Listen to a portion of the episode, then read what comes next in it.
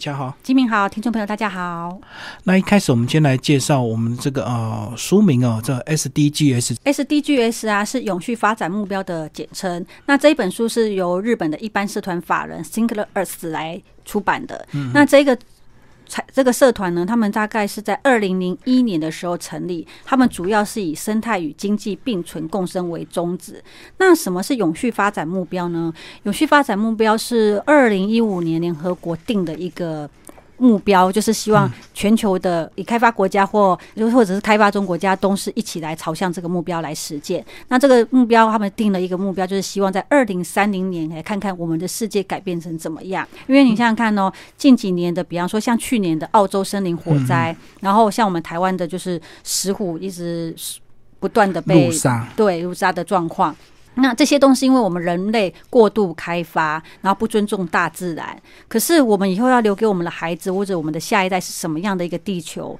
嗯，所以要从这十七个目标来开始着手，就是为了要给我们的下一代，给他们更好更美好的世界。嗯，所以简单来讲，这本书的作者就是日本的一个这个呃社团法人组织，他们就是为了实践所谓的这个永续发展的一个目标，所以总共有十七个。那我们一开始先把这十七个先跟我们听众朋友讲一下，到底有哪十七个这个目标永续发展目标？十七个永续发展目标呢，有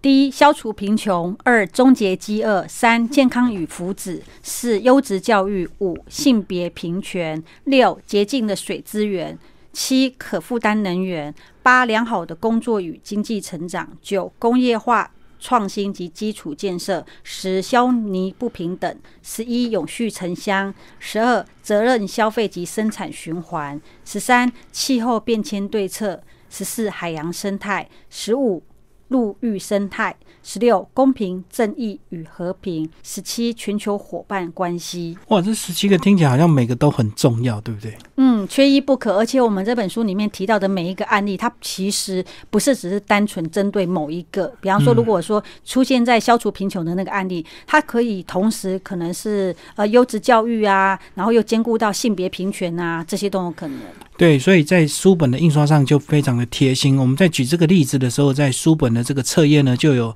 显示，呃，它符合这十七个永续目标的哪几个这样子。通常都会有三到四个，就是说一个成功的计划，通常都能够解决三到四个问题。问题对，嗯、没错。好，我们举个例子来为我们听众朋友介绍。嗯，比方说我们来举我们第一个消除贫穷里面的一个例子，它叫做葛莱米银行，就是所谓的穷人银行。那为什么会有个穷人银行诞生呢？其实最主要是。是孟加拉一个经济学家莫汉德先生他创的。那他创这个穷人银行的目的是什么？一般来讲，我们借钱怎么会借穷人？因为他不还钱，你怎么办？要有担保品啊。对，嗯、所以呢，这个莫汉德先生呢，他很特别的想出，哦、呃，他的钱就是只借给穷人，但是呢，他也是有条件的，比方说，你这个穷人必须要每五个人为一组。嗯，那比方说，呃，基民哥跟穷人银行借钱，但你必须还要另外再找四个人作为你的保人，嗯、而且只要你没有还钱，另外四个人也就没有办法跟我这个穷人银行借钱，所以另外四个人就会帮我去跟你督促说，嗯、哦，你要还钱，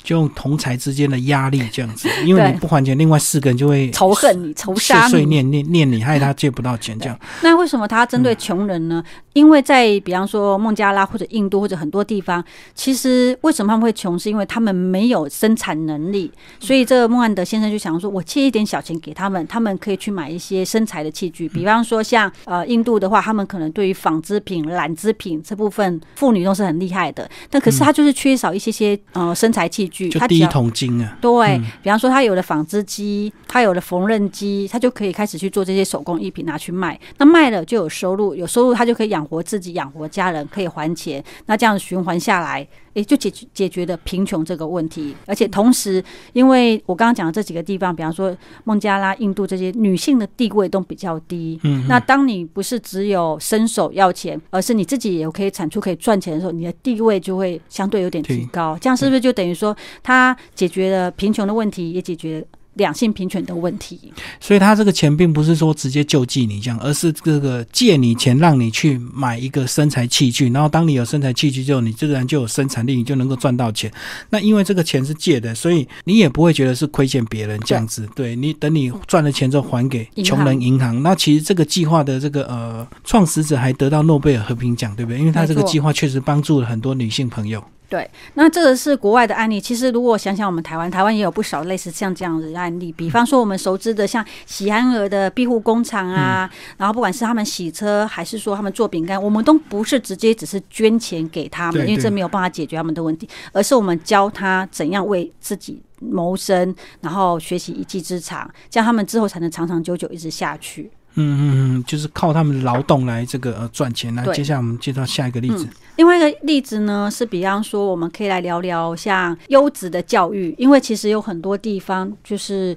比方说因为它教育不普及，像印度是蛮还蛮明显的。对啊，印度国的国家他们就是小朋友教育不普及，那不普及原因一来是没有钱，二来是很多父母认为说啊你读书要干什么，跟很久很久以前的台湾很类似，就觉得就直接去务农就好了。对，读书要做什么呢，能有什么发展，甚至他们他们会质疑老师真的能够带给你什么吗？质疑老师的专业。那在印度这边呢，就有一个学校叫做大家的学校。那它为什么叫大家的学校呢？主要是因为这个学校不是比方说某个校长创立或者某个有钱人创立，而是整个村子里的人大家同心协力创立的。嗯嗯，比方说学校需要有课桌椅，那就看看谁家有不要的木头什么，大家钉一钉，然后把环境弄出来。那学校需要有一个干净的环境、嗯、那就开始找找看、呃、村子里面有没有人要做来做义工来帮忙整理学校的环境。那至于老师呢，他们就会去聘请就是优质的老师来教他们，但老师教归教，家长或者是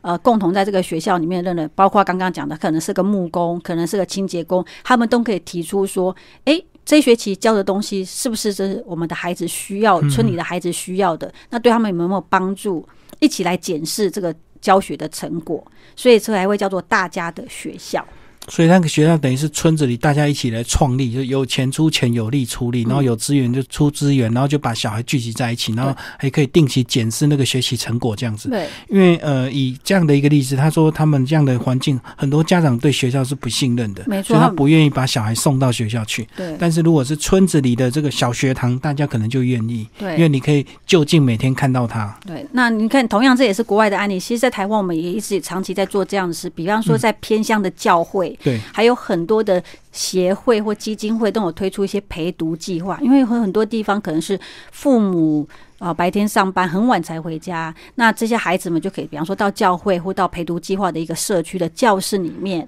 然后有大哥哥大姐姐或者是专门的老师陪伴他们，然后教他们，不过一来是可以帮助他们的学习，二来是不用让小孩子在外面流浪，就是不回家闲晃不读书、啊、就呃，而且他们有时候这个呃全国平均的识字率也会不够这样子。对，这样帮助孩子、嗯、我们来介绍下一个例子、嗯、另外一个例子我们可以来聊到 S D G S 六 洁净的水资源。不晓得纪明哥你知不知道你大概每天要用掉多少的水？好几公升吧。好几公升。其实啊，我联合国有统计过，我们每人每天大概会使用三百公升的水。哦，非常多啊。然后这三百公升的水里面啊，又有百分之九十九是属于生活用水，就是说你洗衣服、洗澡、嗯、马桶、洗碗。啊，真正拿来喝的很少。对，可是即便你真正拿来喝的很少，还我们至少我们的水资源是干净的。可是在地球上有很多很多的国家，它的水资源是不干净的。嗯嗯，比方说书中里面这个例子，它是在柬埔寨，柬埔寨的洞里萨湖，那个湖大概有十万的人居住在湖面上，然后他们这十万个人就靠这个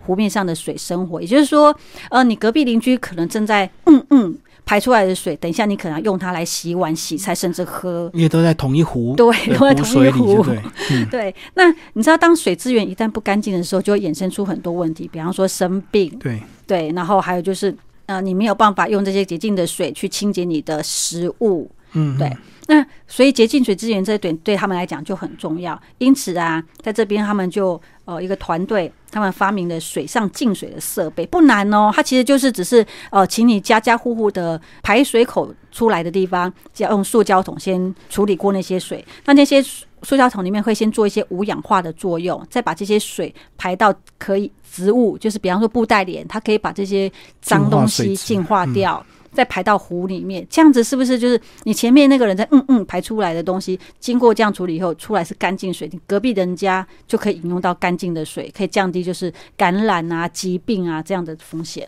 就是一套这个生态的环保厕所这样子。对，那同样的、嗯、如果以台湾来讲，呃，我们的环保署其实在水污染这一部分处理得很好，像我们就知道有很多的印刷厂，因为印刷厂里面要用到大量的油墨，所以它排出来的水其实基本上就是一种很重金很污染、嗯、那其实有越来越多的那个印刷厂啊，他们会在厂里面就先把这个水是处理好的，像我就曾经看过我们的印刷厂，它的那些污水排出来以后啊，先处理完以后再进入鱼缸、嗯、鱼是可以养得活，里面的水草也活得很、嗯、很好，所以然后最后再排出去，就利用天然的这个环境来做一些水质净化。我们来再举个例子，嗯，另外的话我们可以来聊聊永续城乡。呃，不晓得基民哥有没有印象，就是大概在我们小时候可能走在路边啊，都可以看到一窟一窟的菜圃，甚至有时候如果你到比较中南部，然后在省道上面，甚至那些人行道上不是种树是种菜，就很多人会找空地，空地，对对对。那今天要讲这个例子啊，它就是他们是利用他们乡镇里面各个空地去种种一些可以吃的，不管是香草还是蔬果、嗯、植物。那这一个这一个城镇呢，他们就是取名叫做绿色奇迹小镇，因为你来到这个地方呢，放眼望去啊，所有你看到的，你都是可以随时摘采的。比如说我今天我家缺苹果，那是虽然我没有种苹果，但我可以走到外面去看看哪里谁家有苹果去摘摘，我缺葱就对，我缺葱就去采葱、嗯、那他们这样 的, 的用意主要是一来是这样子整个社区也美观、嗯、二来是这些食物就是大家可以用一直一直吃一直使用，而且是当地的，你不用说有需要浪费碳足迹啊，去大量的就是从别的地方运过来、嗯、而且我觉得更特别是那个人际关系的增进，因为有这样子大家一起在外面耕作，自然这个整个社区的感情就会 更, 就会好更凝结，那自然那个小偷啊犯罪率就会变少，因为大家彼此都认识，而且还可以促进观光，因为很多人会因为哎、嗯，你这个小镇这么的特别，然后来你这边观光，嗯，而且他们也说也养了蜜蜂，那个蜜蜂就是为了帮他们播种，这样子让他们这个可食用的一些植物啊能够自然拓展到更多的一个地方。因为我觉得现在很多问题，就像台湾的很多这块地围起来之后，它明明是公有地，可是因为是我第一个这个下去种，然后这块地就变我的，对，然后不准你过来，对，然后你如果踩我就说、哎、小偷干嘛，对，不像他们这个用一个更开放的一个胸襟，就是大家一起来种植，那大家都可以食用这样子。而且其实我们台北市的呃，台北市还有很多地方也开始慢慢开放一些，像刚刚您提到的公有地，嗯、开放给呃邻居社区的人可以去那边种植。那种植东西当然是属于社区共有，甚至有一些社区大楼，他们的顶楼会做这样子这样子的种植。一来是，嗯，像刚刚讲，它可以凝聚社区的向心力，对向心力、嗯。二来是这些食物就是我们社区共有的啊。第三，其实种植这些绿色的植物啊，在你的顶楼，其实对有隔热的效果，就是可以降温。对，其实它也是一举数得。而且一群人这个种花种草啊，这个轻松多了。那我们再举一个例子，就是 S D G S 八 良好工作与经济成长、嗯。我相信很多上班族可能每天上班都会觉得啊、哦，好累要上班哦。可是在印度有一个小小的出版社，他们就很不一样哦。他们的书出版的很大量，但是呢他们的员工很少，即便世界各国都来跟他下订单，他们也就是不增人不增更多的人，扩厂就 对, 对，然后也不会让员工加班，就是让他每天快快乐乐的把书做好，然后送到世界各国去。这个出版社叫塔拉手工书出版社，它不是做我们一般只是就是放到印刷厂去印的书、嗯、它每一本书都是手工的、嗯、然后你可以在上面看到很多，比方说是呃彩绘的、渲染的、手工缝制缝纫出来的这些书皮。那因为他的书这么的特别，所以引来世界各国很多的出版社都向他下订单，想要请他们帮忙特别做装订、特别出版。可是呢，创办这个塔拉手工书的两个两个创办人是女的，他们就是坚持，他们不要为了赚更多的钱扩厂或者征求人才，嗯嗯，然后他们就只要现在有十个人，就这十个人来做，你再多的订单我们也不接。是，原因是想想看哦，如果你在一家公司上班，呃，公司现在赚的钱，所以要找更多的人。原本你的地位可能在公司，你会觉得嗯自己对公司是重要的，可是现在公司真的十个、二十个、三十个人进来，你会发觉到，嗯，对自己是资深，可是好像显得自己越来越不重要，因为毕竟公司不会因为没有你然后就不能运转、嗯嗯嗯、那他们就是很坚持要给员工一个幸福感、归属感，所以他们坚持不增人，当然也不会为了大量订单而要求员工加班，没有，就是纯粹在一个很自然的情况下让他们做完这些事情、嗯、每天就是慢慢做，固定的做，然后他也不会扩厂，也不会增人，就对，然后反正就固定呃，能够消化多少订单他们就消化，他们不会盲目的这个增加，主要是在乎这个员工的感受，因为如果公司的员工少之后，你的你这个人在公司的意义就很重大，因为少了你可能就少掉很多事情这样子。但是如果员工数量到一个程度之后，其实呃，员工一个人就变成可有可无。嗯，所以这就是很标准的幸福企业啊。嗯、那反转看我们台湾，其实我们台湾也有很多的小农或文创产品是这样子走的，嗯、就是他们呃强调的是他们精致小而巧，而不去追求大量的生产。对不对？像呃，我知道像很多文创地区，他们算出来就是很独特。你错过了这边，你下次就不会遇到一模一样的东西。嗯嗯嗯，都是手工原创就对了。好，谢谢何乔为大家介绍这本书《我们想要的未来：十七项永续发展目标跟国际实践范例》。然后这本书这个呃新自然主义跟台湾环境教育协会出版，谢谢，谢谢。